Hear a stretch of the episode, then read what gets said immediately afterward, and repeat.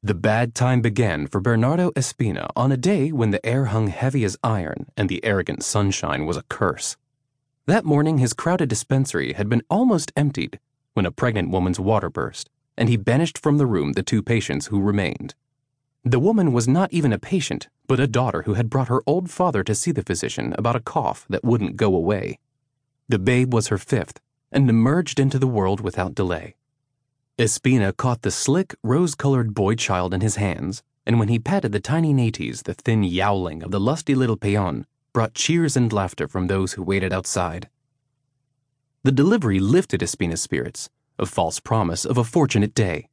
He wasn't committed for the afternoon, and he was thinking he would pack a basket with sweetmeats and a bottle of tinto and go with his family to the river, where the children could splash while he and Estrella sat in the shade of a tree and sipped and nibbled and talked quietly.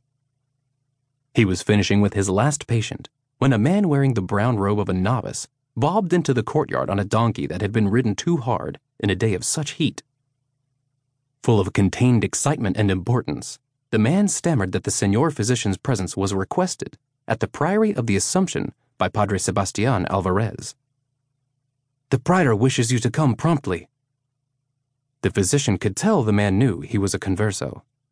The demeanor contained the deference due his profession, yet there was insolence in the tone, almost but not quite how the man would have addressed any Jew. Espina nodded. He made certain the donkey would be given small amounts of water and the man food and drink. He himself took a cautionary piss, bathed his face and hands, swallowed a piece of bread. The novice was still eating when Espina rode out to answer the summons. It had been eleven years since his conversion. Since that time, he had been fervent in his chosen faith, a man who observed every saint's day, attended Mass with his wife daily, and was ever eager to serve his church. Now he traveled without delay to answer the priest's demand, but at a pace that would protect his animal under the copper sun. He arrived at the Hieronymite Priory in time to hear the molten sound of bells calling the faithful to the Angelus of the Incarnation and to see four sweaty lay brothers bearing the basket of hard bread and the cauldron of sopa boba, the thin friar's broth that would add little flesh this day to the bones of the hungry paupers gathered at the priory gate.